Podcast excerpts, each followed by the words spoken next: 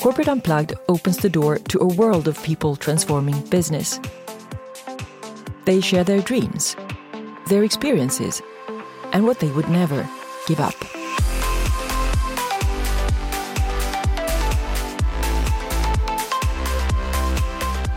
So I'm so glad to have Charles O'Malley here with me from Stroud in the west of England. Welcome to my podcast, Charles. Hi, Vesna. Great to be here. And it's great that our paths have crossed uh, thanks to our friend uh, Theo de Haan. I think there is so so much to uh, learn from from you, so I'm really grateful. Charles O'Malley works at the intersection of personal, organizational, and societal transformation. He has two decades of experience working on social and environmental issues with everyone from startups to large corporates and governments. And prior to that, he was working in finance and venture capital. He currently spends half of his time as senior systems change advisor at the UN Development Programme, where he focuses on how to accelerate transformation in global food and agriculture systems. He spends the rest of his time involved in a range of projects that bring together personal, organizational, and systemic change. Charlie, your bio is, is filled with systems change and systemic change and so on. You also had this um, decade of experience from the finance and venture capital industry, and now you're working a lot for the UN. But but what are you actually doing at the UN? Good question. Um, probably a lot of my colleagues are wondering the same question. Um, personally, I love I love my job title, Senior Systems Change Advisor, is a new one I invented for myself earlier this year, um, having led on our private sector engagement work for the last three years. And uh, for me, in some senses, it's a kind of dream job uh, because the remit is see how we can change the global food and agriculture system. And I guess it's the first time in my life I've had, you know, a job description like that, which uh, at the beginning was very exciting. I loved it when I started at the UN Development Program. And then um, I went through a dip about halfway into the role uh, of hate, actually hating it, basically, when I when I sort of woke up to some of the realities and some of the constraints that we operate under, I felt very disillusioned, and now I've completely flipped and come back the other way. And so I can explain why that is.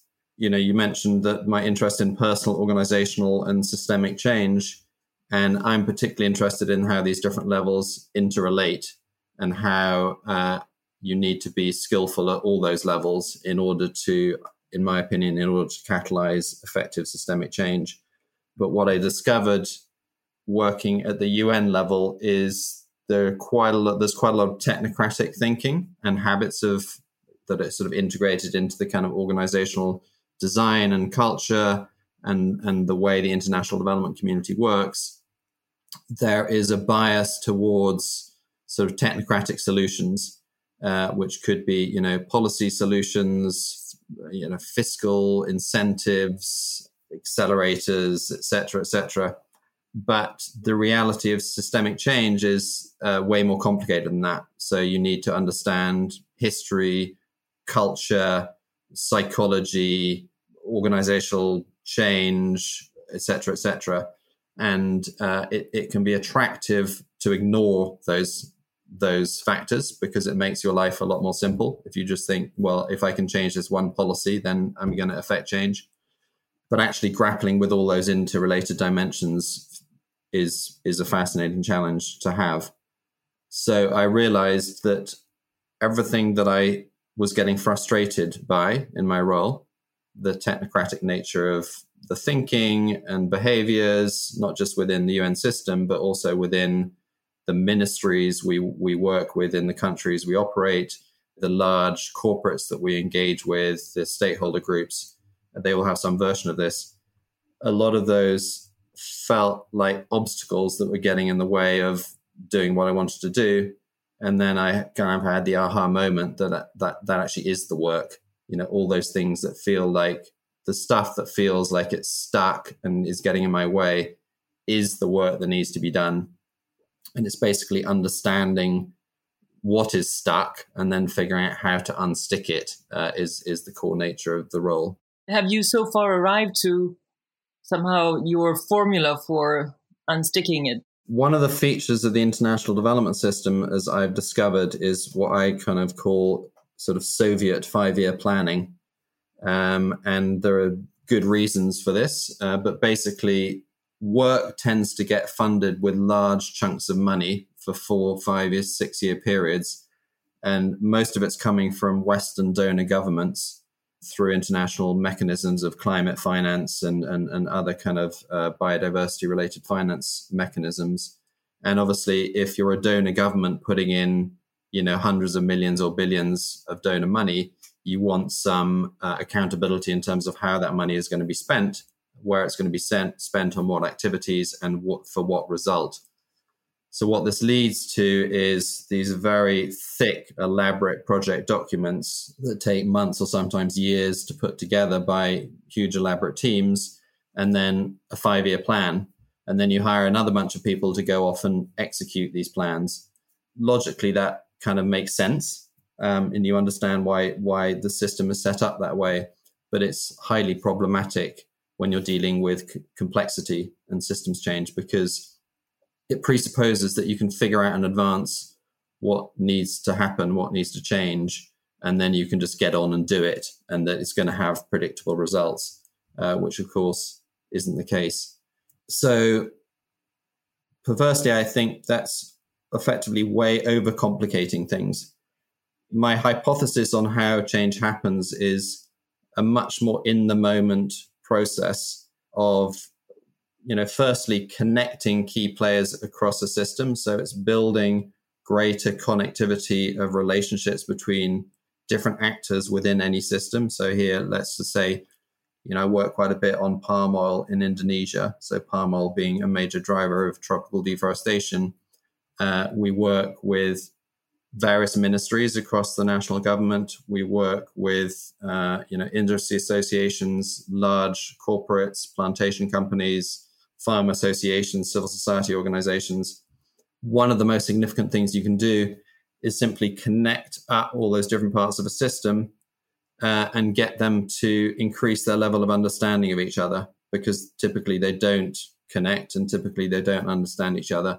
So just helping people get a broader, wider perspective can um, enable them to make more intelligent decisions that take uh, take into account the wider systemic factors, and then keeping that conversation going, basically. So helping people align around well, what is the nature of the problem we're trying to solve? What's the direction we're trying to go in? What are our hypotheses around how change can happen?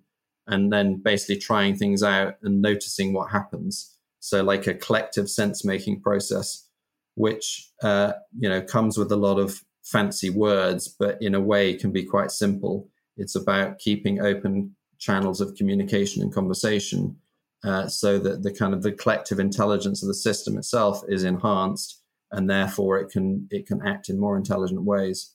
So, actually, what that looks like in practice is kind of getting people together to share perspectives, share knowledge, share challenges, share obstacles, share what's working, what isn't working, and then to iterate and improve that. So when you boil that down into super simple language, it's basically connecting people to have conversations. You could make it almost as simple as that. And that what you just said, it actually creates the the trust and the glue in, in that kind of human system, right? Yeah, when you ask people what is necessary for effective collaboration, uh, they will very early on will say trust and relationships. I think everybody understands that. And yet, when you look at how a process is implemented, it can become very transactional. And there is very little attention paid to how you build trust and relationships. And again, it's a bit counterintuitive because when you're dealing with something as critical and urgent as tropical deforestation, there can be this sense of impatience. We need to get on. We need to find the solutions. We need to implement solutions. But the way you build trust and relationships is a much more human. So it's about uh, connecting human beings to meet each other, to get to know each other, uh, to to literally develop that under you know shared understanding and trust that can look like, you know, having a conversation about who you are, what you care about, your family, your challenges. Um, if you're very technocratically minded, these can feel like un, sort of unnecessary niceties that are getting in the way of getting on to the real work. So the real work is considered to be the technical fixing work. But actually, I think the real work is the soft relationship building, trust building. So my hypothesis is the more time you spend on that work, the easier the rest of it becomes and the, and the more naturally and organically it flows and happens. Going back to you, Charlie, um, what is your your passion? You know that thing that you are also willing to suffer for, if needed, of course. I've done a fair amount of work over the years to sort of connect to my sense of purpose, probably because of my sort of Catholic indoctrination from my childhood. I always felt that life uh, should be about making a difference and a contribution and, and something about finding meaning. Uh, so that's been a kind of an ongoing fascination of mine is sort of what am I here for? What am I about? What's my contribution? And where I got to a few years back was this notion of what I call catalyzing the connection revolution. I've been sort of on a journey to understand what that means for me over the last few years. And I'd say the first part of connection, well, first of all, one of my insights is the reason I feel so motivated by the need to connect comes from a place of disconnection. So recognizing disconnection in my own life uh, in terms of how I managed to dis or how I was disconnected by society or how I managed to disconnect myself through the process of kind of growing up. So connection is about reconnection. Uh, so it's first of all reconnection to the self, reconnection from you know the way I talk about it is from is from head to heart and heart to body you know, I, I grew up in Britain in the kind of 70s and 80s. I went to a boarding school. I had a very traditional education, uh, went to Oxford. So, uh, sort of from a head based point of view, I was reasonably successful at navigating through that system, but I wasn't necessarily as connected to kind of my heart and my embodiment as I might be. So, I've spent the last sort of 30 years reconnecting at those levels and then connecting to others from a heart, so what I call a heart to heart level, you know, not just a head to head set of ideas, but actually some sort of deeper emotional connection with others.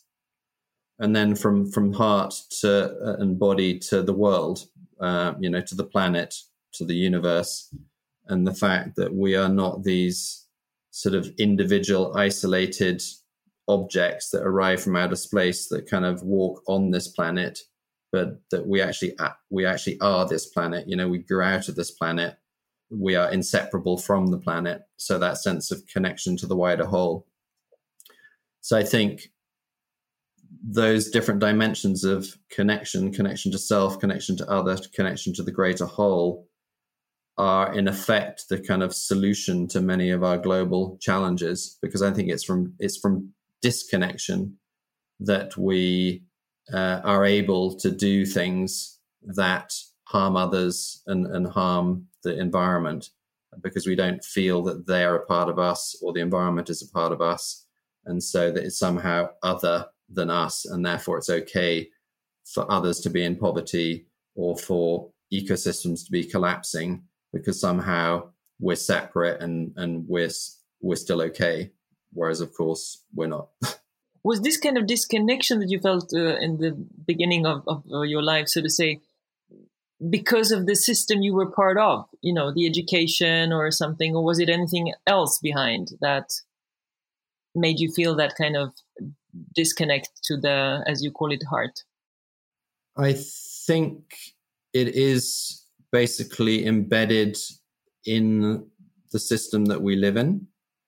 Uh, you know, I would say it's probably a lot of it is coming from the progress through the through the Enlightenment and through the development of capitalism over the last sort of 150 years, in terms of this movement towards rationality as the as the kind of dominant mode of how we how we understand and relate with with the world, and then through through capitalism, this movement towards kind of radical individualism and the sense that we're all separate and and the kind of elements of social darwinianism in that we're all separate and competing with each other um, i think is very embedded in particularly in western culture and european culture.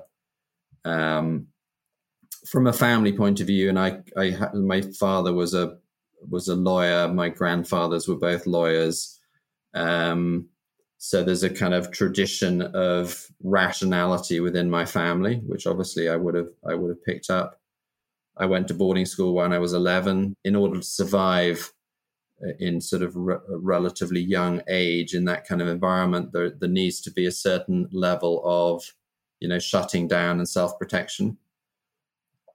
I think often we consider these to be kind of normal parts of growing up there's sort of nothing overtly wrong with the experience. It appears to be fine.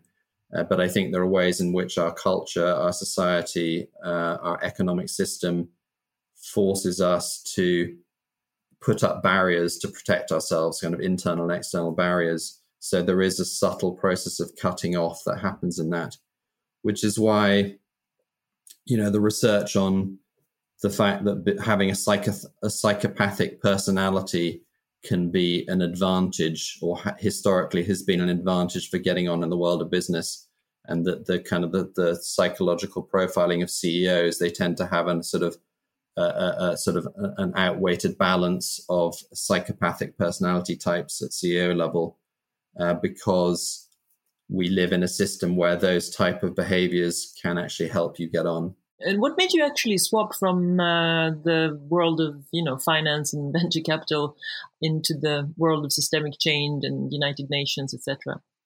So I've always been interested in change and how to make change happen.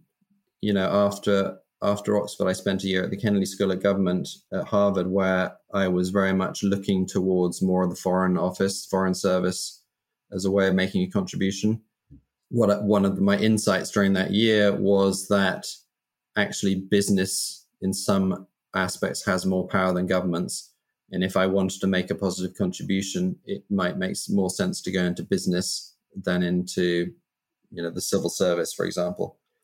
So even when i went into my finance and venture capital work it was always with the orientation of wanting to make a difference and then I just spend a very long time trying to figure out and discern how to make a difference. But after my VC job, I spent a number of years working with early stage ventures, what I call kind of mission driven businesses, trying to make a social environmental impact and, and, you know, work bringing my finance skills of, of, you know, strategy, business planning, fundraising, etc., uh, kind of to those early stage ventures. But I've, I've always been most curious about how change happens and how to facilitate change. So in a way, I'm a little bit sort of agnostic about where I do it and how I do it. And I also feel that many of our organizational forms are basically just social constructions. So I'm, I'm not particularly I'm not particularly overly attached to the notion of the separation between business, government, civil society.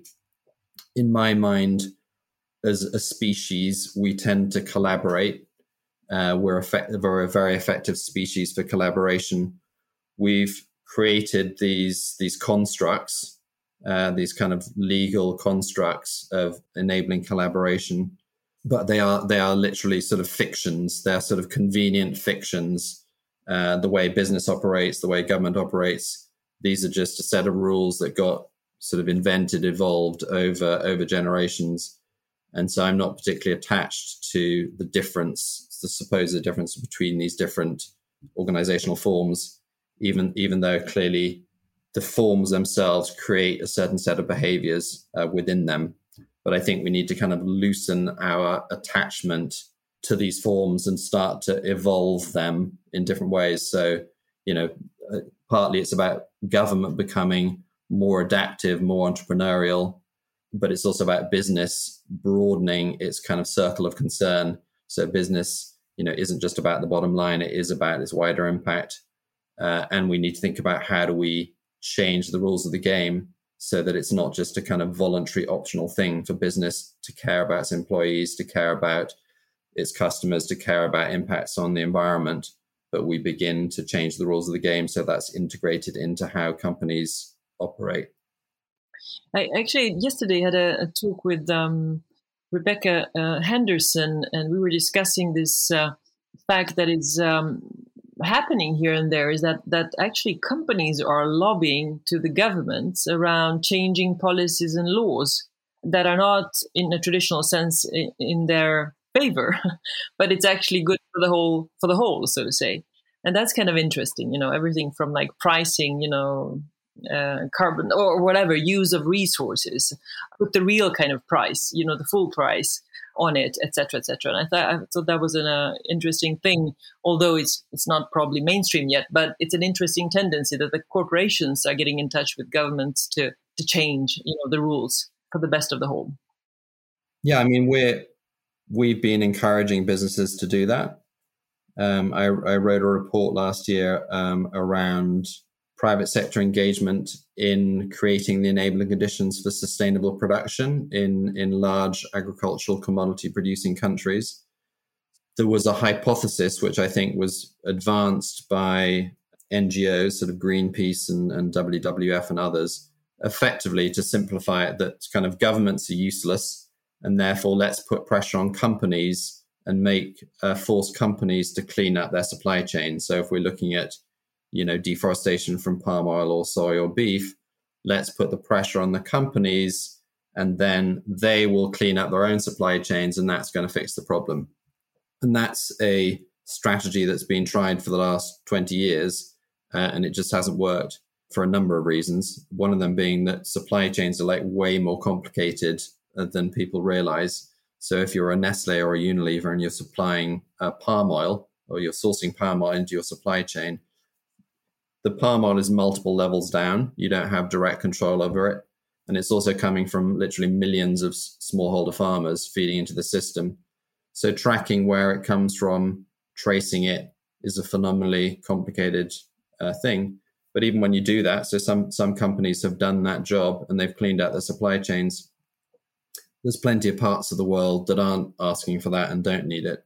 So now you have a two tier system We've got 20% of global palm oil is is uh, certified under um, the Roundtable Sustainable Palm Oil Certification Scheme, and it feeds into companies like Nestle and Unilever and Ferrero and others.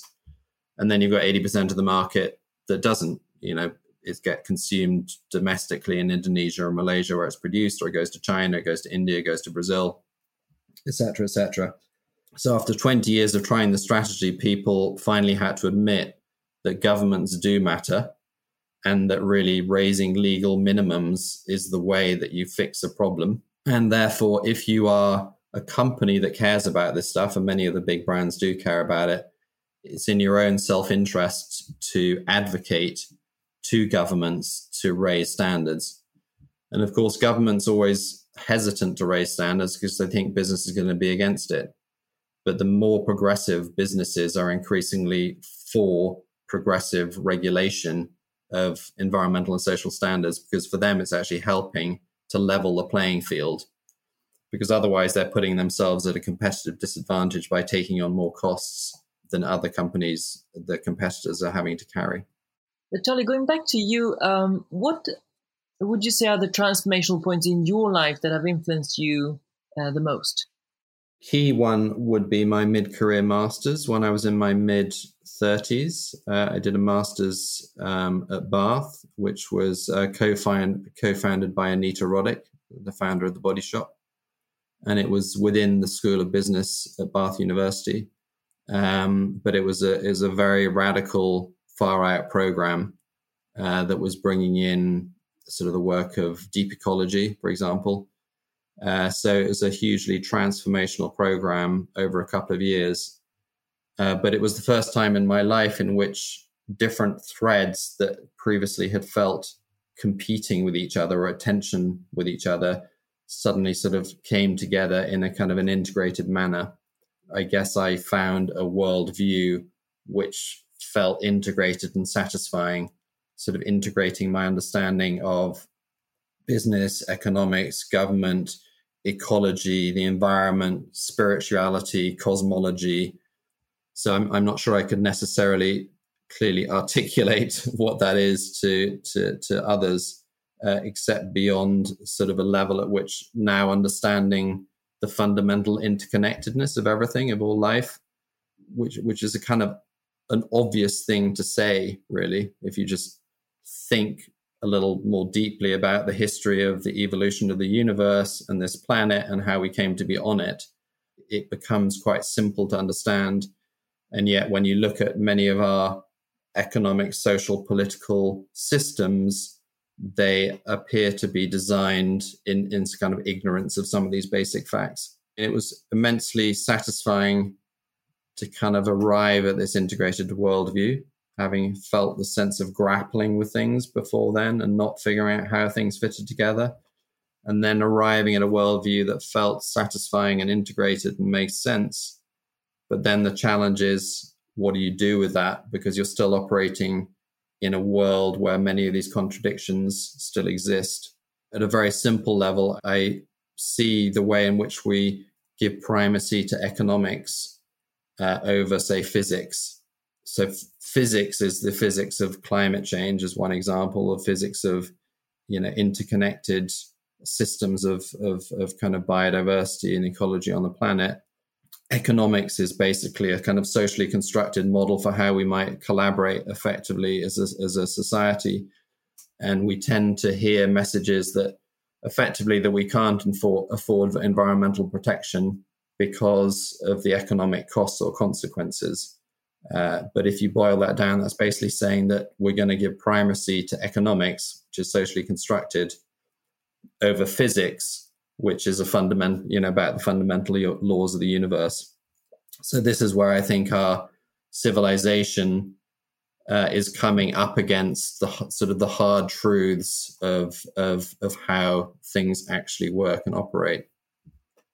But I mean, I, I think that's at a kind of increasing and accelerating crisis, which is inevitably going to lead to increasing and accelerating breakdown but I also realize that it's a kind of necessary process for people to shift and change a worldview is for their existing worldview to start to crumble uh, is is kind of then creates the space for something new to arise. So it's a, it's a very difficult transition point for us as individuals, as as a society, but it's also somehow a necessary part of how change happens. Interesting. And, and so so true i feel as well. What is there like um long-term solution or formula for business that you believe in? It's challenging to live in a time of transition because the further ahead your kind of your own insights are let's say insights into the nature of reality uh, the more they can be at tension with the kind of current way things work. And you see it in you see it when large corporates have very visionary CEOs who really want to stretch you know their, their, their kind of imagination is stretched beyond the current current understanding of what a corporation is and what it can do and what its responsibilities are um, and sort of whether it's um, you know the CEO of Danone who recently lost his job um, or people like Paul Polman at Unilever really pushing the boundaries of what's the role of business, what's the responsibility of business. Uh, and they can get a kickback. They can get a kickback from the markets, uh, from sort of activist investors uh, who don't who don't like the way that's going, and they feel there are trade offs between doing good in the world and and and and and the bottom line. So it's tricky to walk that balance because you want to both change the system, uh, but also you, you're still operating within the system. I think the sort of visionary CEOs and leaders in business really need to do need to think about what's their influence in terms of changing the rules of the game. Because there's only so far you can go within the current rules of the game before you start hitting up against those boundaries and those kickbacks. So if, if we want a sustainable economic system, we need to change the rules of the game. And this is where the, the kind of the corporate advocacy piece comes in, where uh, sort of more progressive thinking business leaders need to think about how they give uh, more encouragement and courage to, to politicians uh, and policymakers to really change the change the rules of the game, change the economic parameters we operate within. And then, of course, there's things like um, you know B, the B Corp movement is a good example of you know even in the absence of of policy changing, how companies can still uh, you know change the rules of them get the game themselves, change expectations of of customers, change expectations of employees, but then embed them in in the kind of constitutions of a business so they can't just be changed by the next leader or the next board who you know have a who have a change of view. So yeah i think it's i think it's about a combination of vision and courage uh, but also pragmatism in terms of how to embed those changes in sort of systemically and not make them dependent on individual leaders. Now for example, Paul Polman was really um, working hard on on and being positively stubborn over so many years before he got things going. So even if, as you say, you need to kind of integrate whatever change you have in the system, it still needs this kind of leader that that is showing the way to, to others and being the example at, at all times. Yeah, I think you know a key thing that Unilever did even way before Paul Polman became the chief exec, was a lot of work around purpose in the organization.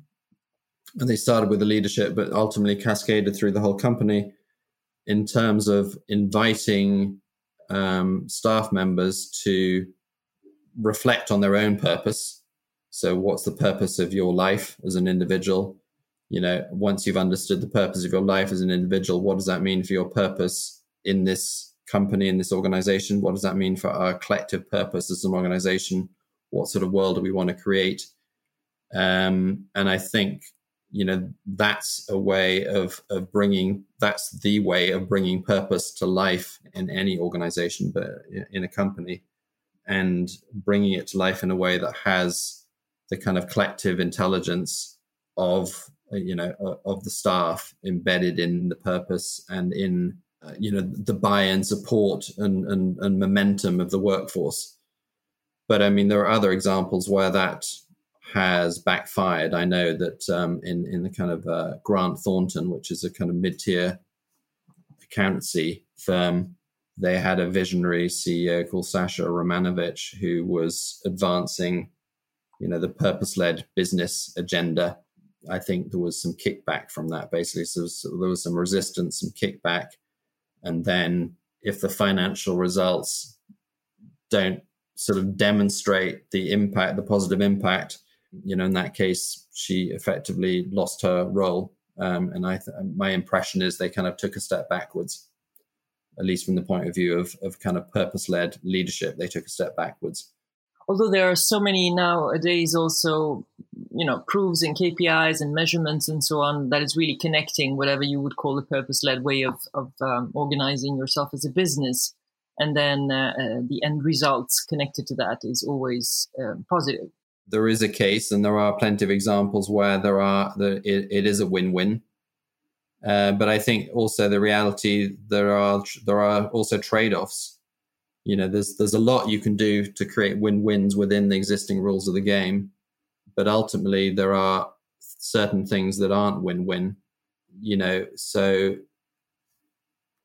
customers tend in in some markets tend to be very price sensitive so for example in the in the food market where i currently work um, customers will always tell you that they prefer a kind of organic, ethical, fairly traded product, but they don't necessarily follow through in terms of their willingness to pay a premium for that.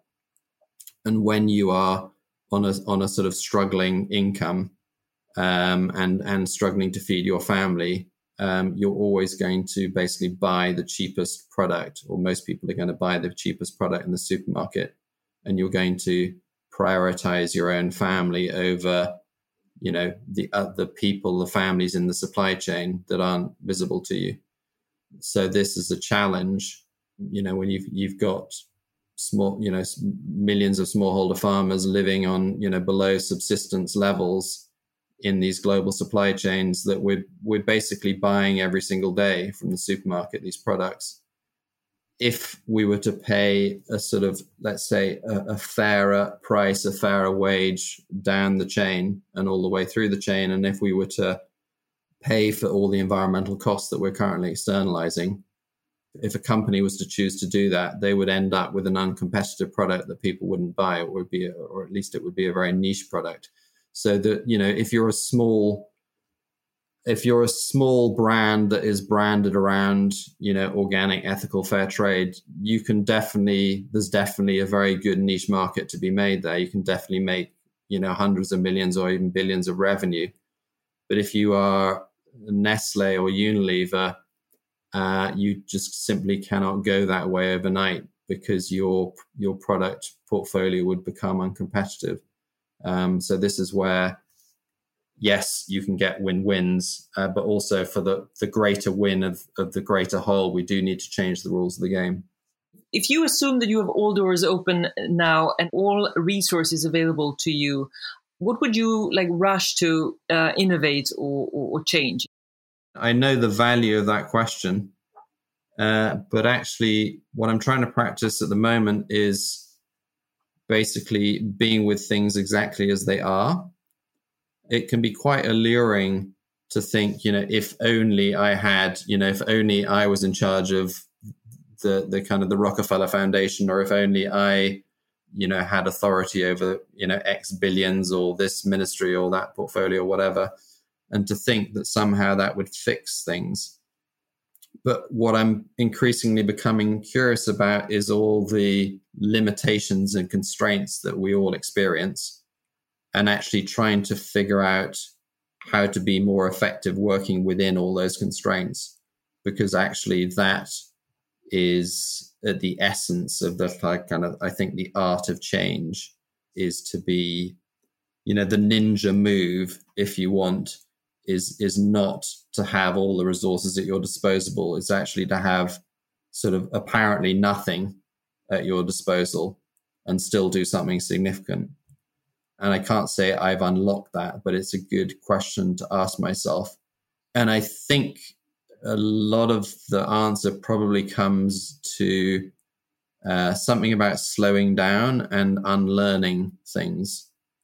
Uh, so I think a lot of the time I and all of us are stuck in habits of behavior and sort of somewhat reactive habits of behavior uh, we have a stimulus and we just have an automated, sort of mostly unconscious response. So I think the ninja move is about uh, slowness and stillness and then real precision in, in action. Uh, so that's more of a that's more of a me connecting to my inner resources that are there anyway if I would take the time to connect to them rather than outer resources I don't have many heroes, but one of them was Václav Havel, um, who was a Czech, Czechoslovak dissident uh, playwright in the 60s, 70s, and 80s, who was uh, in prison in uh, June of 1989. Uh, and by December, he was the president. And he wrote a seminal essay in the uh, in the 70s called "The Power of the Powerless," Uh, which is about what do you do when you're faced with uh, a, a, massive incumbent regime of sort of incomparable power, and you are basically a nobody with no power, no voice. Um, and for him, it was about the truth. So, sort of the speaking truth to power, almost regardless of the consequences. Because if you speak truth to power, regardless of the consequences, there's an immense power in that because you are kind of unmovable and unshakable. And I, think we all tend to compromise ourselves all the time by not being in contact with the truth or our truth. And so effectively, we just decide that it's easier to go along with the status quo that's how systems perpetuate themselves. It's it's basically by everybody agreeing that it's just a little bit easier to go along with it. So I think you know again, this is where the kind of the slowing down, the stillness, and the ninja move is to be much more in contact with you know what we think the truth is in any situation, and then acting from that place. Essentially also connecting to our inner self and some kind of sense of deep humanity and guide from there. Yeah, you know, I'm a I'm a person who believes in the fundamental goodness of people and also the fundamental wisdom of people. And and this is also influencing how we're thinking about change at the UN Development Program, where for a long time we've been we've been thinking a lot about the importance of mindset shift. So how do we shift mindsets uh, and increasingly, we be, we began to sort of question ourselves over that, um, the the ethics of kind of coming in and shifting someone's mindset because it sort of it can give the illusion that you've got the right the right mindset and they've got the wrong one, and all you need to do is go in and fix their mindset. And increasingly, I think the work is much more about understanding other people's mindsets and actually understanding that wherever somebody is in society, in a system, and whatever they're doing, there is a wisdom in what they're doing. There is an intelligence in what they're doing. And actually, they are well adapted to the situation they find themselves in. So rather than kind of judging others and trying to fix them or change them, I think the sort of the ninja move in, in sort of systemic change work is to really understand where somebody else is coming from to really get in a place of empathy where you can therefore you know meet them where you can build trust and relationship and then where you actually do have the potential and possibility of changing something. And uh, charlie if you could give one piece of advice to leaders who are listening now what would that be? Slowing down. We're in a, a business culture and a, a culture more widely that is all about rush and speed. Uh, so I think slowing down is incredibly important to really focus on on what's necessary. The other big one is is kind of unlearning and not knowing. And again, it speaks to what I said a minute ago about our sort of ways of responding in a habituated fashion, unconsciously quite often, based on what we think we know. And I think the great leaders have an ability to not know, an ability to be humble, and it re- that really enhances your listening capacity. Because if you if you come in not feeling attached to an answer and much more curious uh, about hearing from others and understanding others, then the chances of seeing something different, of learning something new, are far far greater. So it's very challenging. You know, people rise to the top because of their skillfulness in getting things done, of you know understanding how things work, being effective implementers, etc., etc. And undoubtedly, those skills still come into play. Uh, but when you're trying to, as I do, I spend my time thinking about how do we shift these intractable problems. I think we have to accept that whatever we've been doing up until now hasn't been working typically, and we need to do something different. So the way to do something different is to kind of is to slow down to unlearn what we think we know and to become much more curious about learning something else something new. If you were to give advice to yourself then like let's say 10 15 years ago or so is there anything that comes to mind? I think the trap that i fell into for many many years was um, thinking what i knew needed to be different uh, and in a way, I still I still think that. I mean, I still sort of attached to my idea of how the world should be. It would be a would be a better world, you know. What I think the secret of change is, uh, or one of the secrets of change is, is to kind of give up your own ideas of what you think what change ought to happen, uh, and really pay much more attention to what's ready to happen people that are very forward thinkers get very frustrated by the kind of the, the kind of the, the the kind of dysfunction that they see around them and they can see a way in which oh it could be so different. I realize now that things that see, maybe i felt were obvious you know 10 20 30 years ago are still in many cases just in the process of emerging just in the process of being born and getting traction and that's very frustrating when we have these massive global issues that feel very urgent. But I think if you're too attached to what needs to happen. I mean, that, that can be an advantage. It can drive a certain focus and, and energy. But I, what I'm much more interested in at the moment is letting go of my own ideas and becoming much curious about, well, what's ready to happen, what wants to happen. And if you're working in, you know, in an organization or in a, a, a wider system, so we work a lot at the national level and we work with sort of global f- kind of food systems. Really paying attention to you know what are, what are the signals? Where's the energy? Where's the momentum?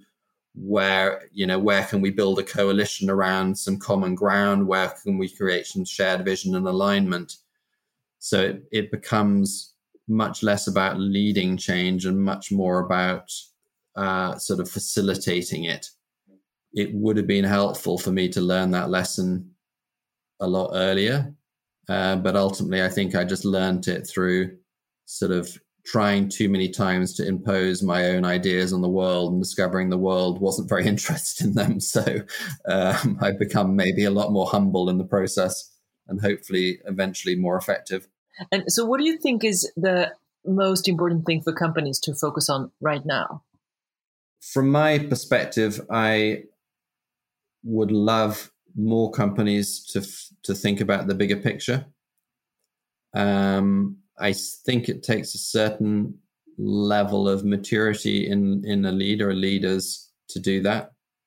I think if you're if you're in a more of a survival mentality, you tend to focus on the short term and what's directly ahead of you. Um, the problem is we live in a culture where everybody's doing that. And and kind of what makes sense in the short term collectively if you add all that together does not add up to a pretty future in the long term. So the more leaders and the more companies that can think bigger picture can think longer term the better. Certain industries lend themselves more to that. So industries you know infrastructure and extractives and whatnot where you're looking at investment decisions that have you know decadal implications you tend to have you tend to be more long-term thinking. Uh, some industries that are you know particularly kind of consumer driven industries that are can be much more short term the effects of these collective decisions um, you know have ramifications for all of us and and not just on a sort of decadal basis but we're talking about you know the effects will have uh, literally, it's probably not an exaggeration to say things we're doing now could have an effect for millions of years. Uh, you know, it will, it will be recorded in the archaeological record. And already in my lifetime, in some 54, we've seen, uh, you know, s- sort of 70% of, of some species uh, have dropped in numbers. You know, ecosystems have collapsed um, and just the the scale of the impact of the last generation is almost beyond belief. And we're in a kind of we're in a we're in a kind of increasing accelerating path of uh, environmental collapse. So it's a little bit frustrating that quite so many people are fix, fixated on you know the next quarter or the next year or you know the next three years um, because if we carry on doing that, uh, we're going to f- sort of fall off a cliff uh, collectively as a, as a, as a, as a species. Uh, and some countries are already falling off cliffs. Uh, you know, so Syria fell off a cliff, Yemen, etc., and that is only likely to accelerate. Uh, so we need leaders who begin to pay like way, way more attention to the longer term um, and, and to make decisions from that basis. And my final question to you, Charlie, is this one. What do you think the world needs most at this time? The truth is that everything is connected, and everything is fundamentally interconnected.